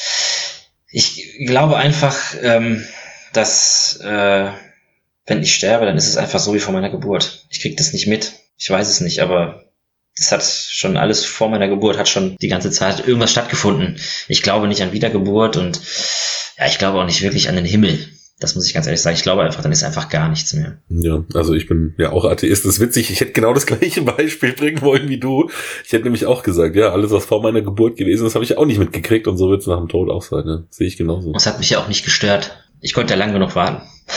bis ich dann irgendwann dran war, sozusagen. Insofern ist eigentlich ganz interessant, was, was macht denn den Tod dann aber eigentlich so beängstigend? Also äh, wenn, wenn wir uns jetzt eigentlich drüber einig sind, es ist jetzt nichts Schlimmes, was uns da erwartet. Ich meine, gut, außer du hast halt lange Krankheit und musst vorher lange leiden, jetzt mal abgesehen davon. Aber wenn ja. du jetzt relativ friedlich einfach ja, halt einschläfst und vielleicht am nächsten Tag nicht mehr da bist, hast du ja an sich nichts zu befürchten. Was ist dann das, warum Leute nicht, nicht sterben wollen? Es gibt ja auch Völker, die feiern das total, ne? Also für die ist ja der Tod äh, ein Grund zum Feiern, aber bei uns in Europa ist ja eher was Negatives. Ja, es ist, ich glaube, das hat tatsächlicherweise, wie du das schon angesprochen hast, was mit der Kultur zu tun. Ne, das Tod immer hier äh, mit, das ist wahrscheinlich auch was kirchlich-geschichtliches irgendwo, ne? Das äh, Angst vor dem Fegefeuer, vor der Hölle, ähm, ne? Das ist dann halt irgendwie so entstanden, glaube ich, ne? Mit dem, das Fegefeuer wurde übrigens abgeschafft, ne? Weißt du schon. Ist das, ach, echt? ja, naja, das fand ich, ich eh nicht rein. das fand ich sehr witzig. Das hat der, äh, der Benedikt damals noch abgeschafft, äh, solange noch im Amt okay. war. Ich denke mir dann auch immer so, was machen jetzt die armen Leute, die seit 2000 Jahren da drin gewesen sind? Wenn man jetzt wirklich daran glaubt, so plopp, weg. Ja, genau. Und was machen wir jetzt mit Dante? Bei Dante ist doch, gibt's das auch, das Fegefeuer, oder? Der muss seinen Roman umschreiben. Den müssen wir zurückholen. Großes Stück Literatur. Nee, aber ich glaube, dass das daraus so ein bisschen gewachsen ist und diese Angst halt eben vor dem Tod irgendwo. Und ja, ich, man muss halt eben versuchen, ich, meine, meine Ansicht, das ist meine private Ansicht jetzt, ist einfach, dass man versuchen muss, sein, sein Leben so zu gestalten, dass man tatsächlicherweise jeden Tag sagen kann, so, ich kann abtreten. Ja, ich habe äh, eine ganze Menge und man, jeder hat von uns eine ganze Menge geschafft und erreicht in seinem Leben. Man muss es nur, man muss es nur sehen. Man muss sich nur Gedanken darüber machen, was man, was man geschafft hat und was man erreicht hat und mit dem einfach zufrieden sein in seinem Rahmen irgendwo. Ich habe mir da vorhin auch mal Gedanken drüber gemacht, natürlich halt vor der Sendung. Ich glaube ehrlich gesagt gar nicht, dass es mir irgendwie schade wäre um mein eigenes Leben, weil wie du gesagt hast, jeder hat gewisse Ziele erreicht und so. Ich meine, du bist ja mittlerweile auch Vater geworden. Ich glaube, was, was für mich so am schlimmsten wäre eigentlich, ist so halt nicht mehr mitzukriegen, was mit den anderen passiert. Also in dem modernen Begriff Fear of Missing Out. also halt ja. nicht, nicht zu sehen, wie, keine Ahnung, äh, die Enkel auf die Welt kommen oder was weiß ich. Also einfach halt nicht dabei zu sein, wenn irgendwie in der nächsten Generation wichtige Sachen passieren. Weißt du, was mich daran wundert, wenn du das, gerade so sagst, dass, dass es so oft so scheißegal ist, was mit der Welt oder dem Lebensraum hier passiert, äh, wenn wir nicht mehr, wenn ich jetzt nicht mehr da bin. Ja, da muss ich mich auch an die eigene Nase fassen. Ja, das muss man ganz klar sagen. Aber äh, ich meine, wir wollen gerne alle sehen, wie unsere Kinder und Enkelkinder aufwachsen, wie die so wichtige Schritte in ihrem Leben machen. Aber wir schaffen es irgendwie nicht. Äh, irgendwie uns so am Riemen zu reißen, denen einen vernünftigen Lebensraum hier übrig zu lassen. Ja, oder wir arbeiten forderlich dran, dass das Ding echt den Bach runtergeht irgendwie, ne, auf der anderen Seite. Das finde ich so krass irgendwie. Und wie gesagt, ich fasse mich hier auch, ich bin kein Moralapostel, ich fasse mich hier durchaus um meine eigene Nase, ja. Da müssen wir vielleicht ganz kurz mit einschieben, du hast ja gerade heute ein Foto versteigert, äh, was dann dazu geführt hat, dass du einen Mikrowellenherd, der irgendwo in der Landschaft rumsteht, morgen entsorgen willst. ja, den habe ich schon geholt, ich habe den tatsächlich schon geholt. Also, du hast ihn sogar schon geholt. ich habe das schon eingesagt und äh, der wird morgen fachgerecht entsorgt quasi. Nein, der liegt auf meiner, auf meiner Laufroute. Der lag da schon ein bisschen länger. Der hat mich einfach irgendwann so genervt, dass ich gesagt habe, so jetzt packst du das Ding eigentlich weg. Ne, und jetzt nimmst du es mit und tust es irgendwo, ja, auch alleine schon, um jetzt kurz abzuschweifen, das, das Ding steht mitten in der Walachei. Und derjenige, der muss es wahrscheinlich mit dem Auto dahin gefahren haben. Und der Weg ist wahrscheinlich weiter gewesen, das Ding dahin zu fahren, als es irgendwo zu Saturn zu bringen oder weiß der Deibel. Das kann man ja überall abgeben. Ja, oder zum Wertstoffhof oder was? Ja, genau, das kostet ja nichts. Ne? Also das habe ich nicht verstanden. Aber gut. Off-Topic Ende. ja, nächste persönliche Frage. Wie hat sich denn eigentlich dein persönlicher Blickwinkel auf den Tod durch deine Ausbildung geändert? Kannst du da irgendwie, also kannst du sagen, dadurch, dass du jetzt medizinisch weißt, was hinter dem Tod steckt, hat sich da irgendwie was geändert? Ja, tatsächlicherweise. Ich kann da ähm, ganz anders mit, mit umgehen. Ich hatte noch nicht viele Todesfälle in der Familie, aber ähm, meine Oma ist dieses Jahr gestorben und ich habe tatsächlicherweise einen ganz, ganz anderen Blickwinkel darauf gehabt. Also äh, ich habe das, man sieht ja auch, ne, wie meine Eltern damit umgegangen sind und meine anderen Verwandten damit umgegangen sind und man hat, man hat einen ganz, ganz anderen Blick da drauf auf einmal. Aber kriegt man das auch hin im persönlichen Umfeld, das dann so distanziert, also in Anführungsstrichen jetzt nicht kalt, aber distanziert irgendwie zu, zu betrachten? Nein, auf keinen Fall. Also was das persönlich angeht, auf keinen Fall. Das kann man nicht distanziert. Äh, das geht auf keinen Fall. Es ist anders kann es, ich kann es wirklich nicht beschreiben. Natürlich hat mich das tief betroffen. Das ist gar keine Frage. Aber es ist trotzdem irgendwie anders gewesen. Ne? Und äh, ich, weil man, ich habe jetzt tatsächlicherweise schon eine zweistellige Anzahl an Patienten in den Tod begleitet, auch nicht über Wochen oder Monate lang, aber akut halt eben auch im Rahmen der Intensivmedizin, wo man Dienste macht und das, man gewöhnt sich da nicht, man kann sich da nicht dran gewöhnen, aber man stumpft tatsächlicherweise ab für sowas. Das muss man ganz klar sagen. Also so geht es mir zumindest. Man stumpft einfach wirklich da äh, ab. Man äh, nimmt das Ganze so ein bisschen praktisch und man muss ja in dem Moment auch funktionieren. Es nützt ja nichts, wenn ich mich neben den Patienten setze und das ist alles ganz schlimm, sondern ich muss ihm ja irgendwie helfen. Ich muss ja irgendwas tun, um ihm das Sterben quasi zu erleichtern. Ja, das ist Ist schwierig, es ist wirklich schwierig zu sagen, aber man kriegt definitiv einen anderen Blick auf diese ganzen, auf diese ganzen Abläufe, diese Prozesse. Definitiv. Ähm, jetzt hätte ich noch zwei Sachen, die ich dich äh, nochmal kurz fragen würde, die vielleicht ein bisschen, äh, weiß ich nicht, heikel sind. Weiß nicht, ob du dich dazu äußern willst. Ähm, aber wie stehst du denn jetzt zur Patientenverfügung und zur Sterbehilfe eigentlich? Das ist ja auch immer wieder heiß diskutiert. Ja, tatsächlicherweise. Also Patientenverfügung, ähm, fangen mit dem, vielleicht mit dem einfacheren Thema an. Also Patientenverfügung finde ich, ja, ich finde es ich, ich find's wirklich, wirklich sehr, sehr wichtig. Ja, also eine Patientenverfügung zu haben. Ähm, Und ein Organspendeausweis. Ja, definitiv. Organspendeausweis gehört bitte, bitte, bitte dazu. Es sei denn, man hat wirklich seine Gründe, warum man das nicht machen möchte. Aber wenn man sagt, hm, ist mir eigentlich egal, dann bitte einen Organspendeausweis ausfüllen. Ja, ich weiß, dass äh, da muss ich, um meine Zunft kann ich da auch nicht in Schutz nehmen, ähm, dass es da immer wieder zu Skandalen gekommen ist und das ist auch verwerflich, das kann man nicht anders sagen. Ja, aber ähm, auch nur, weil ein Mangel da ist. Ne? Wenn mehr Leute das hätten, wären diese Skandale gar nicht erst äh, nötig oder möglich gewesen. Weiß ich nicht, aber letztendlich ist es wirklich, wirklich wichtig, weil es, weißt du eigentlich, warum ähm, die Organe auch zurückgehen in Deutschland? Das hat nicht nur was mit der Spendewilligkeit zu tun. Äh, keine Ahnung, irgendwelche rechtlichen Bestimmungen, wann was transplantiert werden darf überhaupt oder so? Nicht ganz. Äh, einmal die, unsere steigende Lebenserwartung tatsächlicherweise. Die Patienten oder die Menschen werden immer älter und tatsächlicherweise im Alter bekommst du einfach auch mehr Krankheiten und ähm, im gewissen Alter sind Organe nicht mehr transplantabel. Das funktioniert dann nicht mehr. Also du musst praktisch wirklich in Anführungsstrichen darauf hoffen, dass jemand durch einen Unfall zu früh stirbt. Ja, Tatsächlicherweise. Und ähm, durch diese ganzen Sicherheitsbestimmungen, ähm, heutzutage siehst du zerknautschte Autos bei Unfällen und die Patienten, die steigen aus dem Auto aus und sagen, ach ja, ist alles gut. Ja, und es ist der Rückgang, es gibt tatsächlicherweise einen Rückgang an tödlichen Verkehrsunfällen.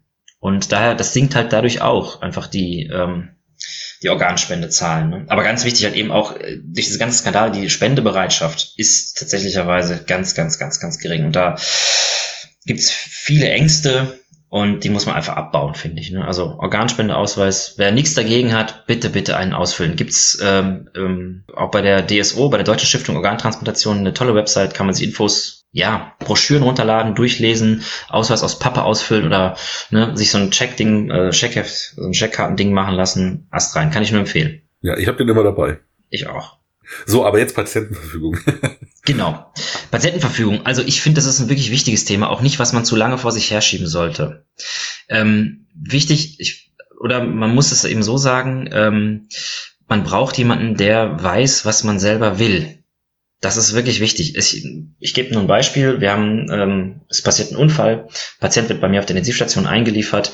Ähm, ich habe keine Ahnung, was sein eigentlicher Wille ist, ob er das alles will, was wir mit ihm machen. Na, vielleicht machen wir eine künstliche Beatmung. Wir machen vielleicht dann im Verlauf eine, eine Blutwäsche, ne, eine Dialyse, eine künstliche Ernährung, weiß der Teufel was.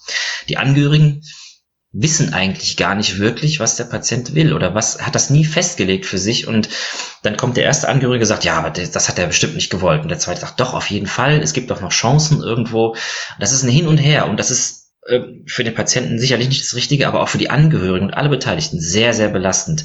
Und da sind wirklich schon Familien auseinandergebrochen an solchen Diskussionen. Das hätte man von vornherein vielleicht nicht verhindern können, aber einfacher machen können, wenn man eben so eine Patientenverfügung ausfüllt.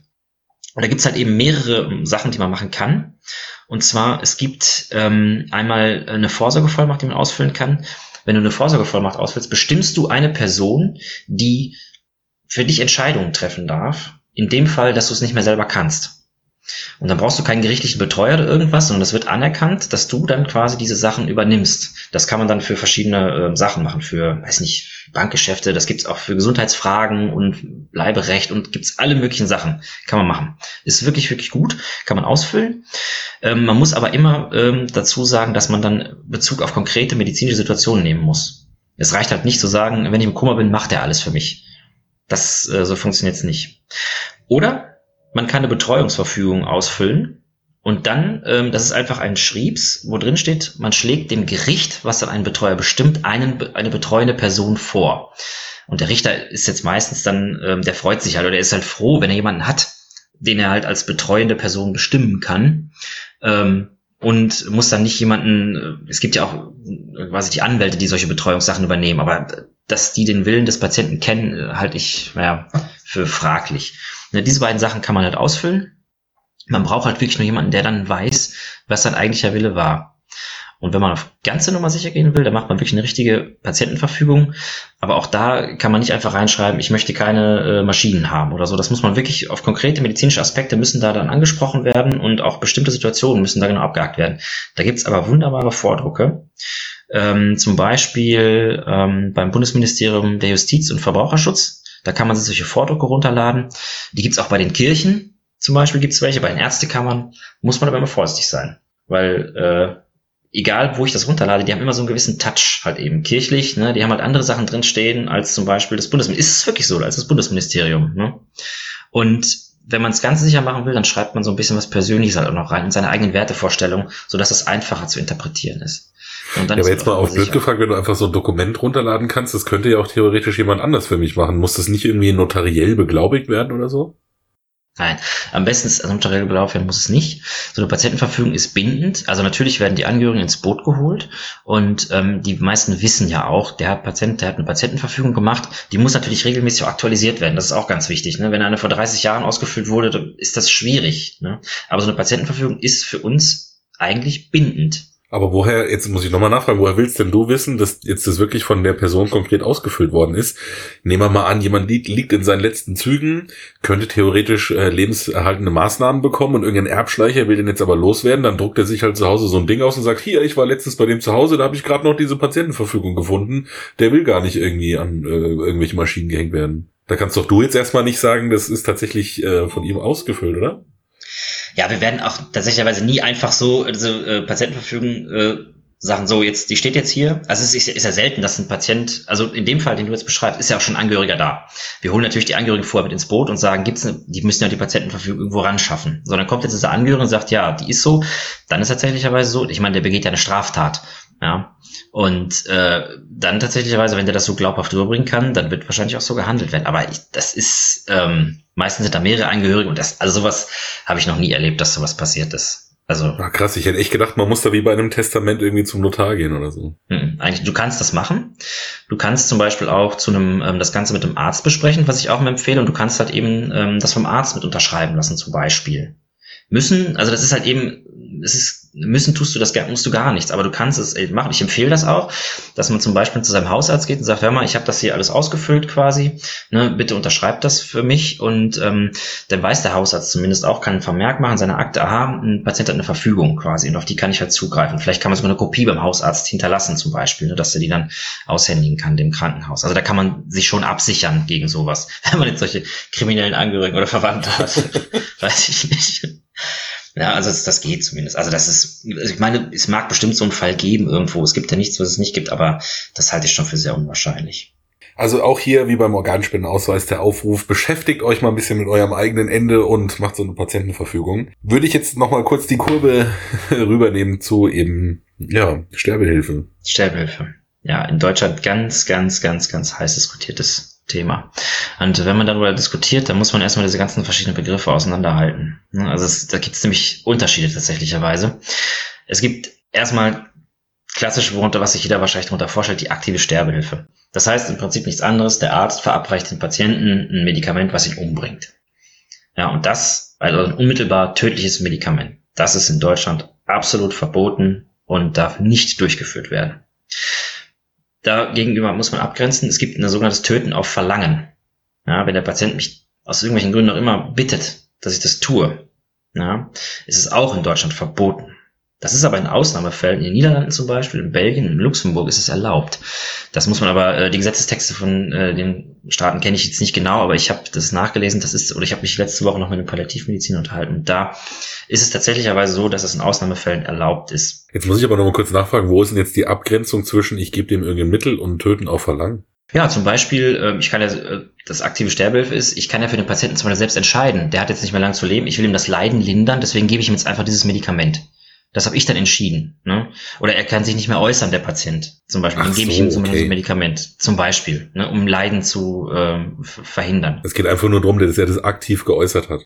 Genau, dass er aktiv das will und das auch schriftlich juristisch festgemacht hat. Dann ist das zum Beispiel in den Niederlanden, ist das in Ausnahmefällen, in wirklichen Ausnahmefällen, äh, habe ich gelesen, ist das da erlaubt. Ja, oder Schweiz ist ja, glaube ich, auch sehr bekannt dafür. Ne? Ja, aber das ist schon wieder was anderes. Also in der Schweiz, ähm, das ist das, das ist der nächste Begriff, das ist assistierter Suizid. In der Schweiz. Ähm, der ist in der Schweiz ähm, erlaubt, also sagen wir mal so, er ist nicht erlaubt, aber er ist nicht strafbar in dem Sinne, solange wenn kein egoistisches Motiv vorliegt. Ja, assistierter Suizid ist folgendes, ich stelle dem Patienten ein Becherchen dahin mit dem Medikament und sage, nehmen muss es aber selbst. Aber ich stelle ihm das zur Verfügung. Aber ich, ich verabreiche es ihm nicht unmittelbar, ich spritze ihm nichts oder so. Das ist ein assistierter Suizid. Ist in, das ist ein ganz, ganz heiß diskutiertes Thema auch hier in, in, äh, in Deutschland. Ähm, aber äh, selbst alle Gesetzestexte hin oder her Beihilfe zur Selbsttötung, assistierter Suizid, verstößt laut der Bundesärztekammer gegen den ärztlichen Ethos und ist durch die Berufsordnung für Ärzte verboten. Ja, so steht es erstmal drin. Ähm, wie gesagt, da kann man ein riesiges Fass jetzt aufmachen und darüber diskutieren. Und ähm, ja, aber das, da, da, da habe ich mich nicht genug mit auseinandergesetzt und äh, für mich persönlich wird das nicht in Frage kommen, sagen wir es mal so. Ja. Da gibt's noch die passive Sterbehilfe das ist was ganz Interessantes, weil das ist ein Verzicht auf lebensverlängernde Maßnahmen. Zum Beispiel der Patient, ähm, irgendwann kommt er in der Patientenverfügung raus, der Patient wollte keine maschinelle Beatmung oder sowas haben. Oder der Patient möchte nicht wiederbelebt werden, wenn er zum, wenn es zum Tod kommt. Ähm, dann ist es so, wenn ich diese Maßnahmen ähm, einfach beende, also wirklich auch den Beatmungsschlauch rausziehe, dann denken viele, das ist jetzt eine aktive Maßnahme. Aktive Sterbehilfe ist es nicht. Es ist eine passive Sterbehilfe. Ja? Und die ist in Deutschland nicht strafbar. Das ist halt eben, man macht keine Therapie mehr, um das Leben zu verlängern, sondern das ist eben Palliativmedizin. Ich möchte die Lebensqualität für die verbleibende Zeit verbessern zum Beispiel. Das ist Palliativmedizin. Ne? Und, ist ja auch die Frage ähm, dann, ob du, ob du wirklich das Leben verlängerst oder halt nicht nur das Sterben verlängerst. Ja, das ist natürlich, das, das ist jetzt eine ethische Diskussion irgendwann. Ne? Ja, oder ich steigere zum Beispiel keine kreislaufstabilisierende Medikamente mehr. Ich mache jetzt hier einen Cut quasi. Ne? Das ist jetzt so im Konsens entschieden worden. Ne? Und da gibt's ja auch, es gibt bei uns zum Beispiel auch ein, äh, man kann ein Ethikkonsil einberufen. Dann kommt ein Priester dazu, Sozialarbeiter, ein Psychologe, Angehörige und so. Da wird das gemeinsam entschieden, wenn jetzt keine Patientenverfügung da ist oder so. Dann kann man das machen. Also passive Sterbehilfe ist im Prinzip erlaubt. Ja? Und dann gibt's eben noch die indirekte Sterbehilfe. Das ist so ein bisschen so ein Teil von der passiven Sterbehilfe. Das ist zum Beispiel, ich habe einen Patienten, der ist tatsächlicherweise äh, in einer dieser Sterbephasen und hat sehr große Luftnot und Angst zum Beispiel oder starke Schmerzen. Und ähm, dann muss ich ihm, irgendwann muss ich ihm dann zum Beispiel ein Opiat geben. Morphin zum Beispiel. Ja, und Morphin ist im Prinzip, hat nicht nur die schmerzende Wirkung, sondern wirkt auch eben kreislaufdepressiv. Das heißt, der Kreislauf wird eingeschränkt oder atemdepressiv. Das heißt, die Atmung wird erschwert. Also so im Prinzip, so hat es eine Wirkung, aber es erleichtert die Atmung des Patienten, weil es ihm die Angst nimmt und weil es ihn beruhigt. Ich nehme aber gleichzeitig in Kauf, dass dieses Medikament das Leben des Patienten verkürzen könnte. Ja, aber es lindert im Prinzip sein Leid in den letzten Stunden oder in den letzten Tagen. Ne, und das ist halt eine indirekte Sterbehilfe. Und ähm, also ich verbessere seine Lebensqualität, um ähm, das, die möglichst die Lebensqualität hochzuhalten in den letzten Stunden, die er noch hat. Ich nehme auch zum Beispiel eine Sedierung des Patienten, also dann, dass er so eine Art ja, Dämmerzustand halt verfällt, bewusst in Kauf ja, um seine Angst und seine Schmerzen zu lindern. Übrigens ist das zum Beispiel, wenn ich einen Patienten in den letzten Stunden so eine schmerzende Medikation verweigere, weil ich eben nicht Opiate oder sowas geben will, ich die aber geben müsste, kann es zum Beispiel auch ähm, eine Klage wegen unterlassene Hilfeleistung nach sich ziehen, tatsächlicherweise. Also das ist schon, äh, das ist ganz gut geregelt. Da sind wir auch abgesichert, wenn wir das machen krasses, weites Feld auf jeden Fall. Mhm, schwieriges, ganz schwieriges Thema. Ja, muss ja ein halber Anwalt sein dafür, dass du nicht irgendwie mit einem Bein im Gefängnis stehst da bei dir. Ja, aber das ist tatsächlicherweise auch so, da haben viele Ärzte auch Angst vor. Ne, da haben viele, viele Ärzte haben da Angst vor. Dass ich habe eine Studie gelesen, dass ähm, eine ganze Menge Ärzte eben auch nicht mal die Begriffe aktive Sterbehilfe und passive Sterbehilfe auseinanderhalten können. Das fängt dann zum Beispiel beim Entfernen des Beatmungsschlauches halt an. Ne? Das ist halt eben eine passive Sterbehilfe ist, nicht eine aktive. Zum Beispiel. Ne? Das sind auch für uns ein schwieriges Feld. Wir sind keine Juristen, bewegen uns aber immer in diesen Grauzonen und wir wissen alle, die Klagewut Angehöriger oder Patienten, das nimmt immer mehr zu. Ne, und da äh, versucht man sich, ne, dann lässt man lieber die Finger davon oder irgendwie sowas. Ne? Aber wenn es um Palliativmedizin geht, muss man aktiv werden, gerade um den Patienten wirklich zu helfen. Ja, puh, einmal tief durchschnaufen. Ja. Ähm, ich würde vielleicht, um äh, noch so einen netten Twist zum Schluss nochmal zu kriegen, so ein bisschen Comic Relief reinbringen. äh, war sehr spannend, was du alles erzählt hast, aber ich würde vorschlagen, wir kommen langsam zum Schluss. Äh, ich hätte noch einen kleinen Auftrag an die Hörer für die Kommentare. Und zwar, äh, wir haben ja vorhin schon drüber gesprochen, Leute beschäftigen sich nicht so gerne mit dem eigenen Tod. Deswegen gibt's ja auch ganz viele Euphemismen, wie zum Beispiel ins Gras beißen, den Löffel abzugeben, eben über den Jordan gehen oder die letzte Reise antreten.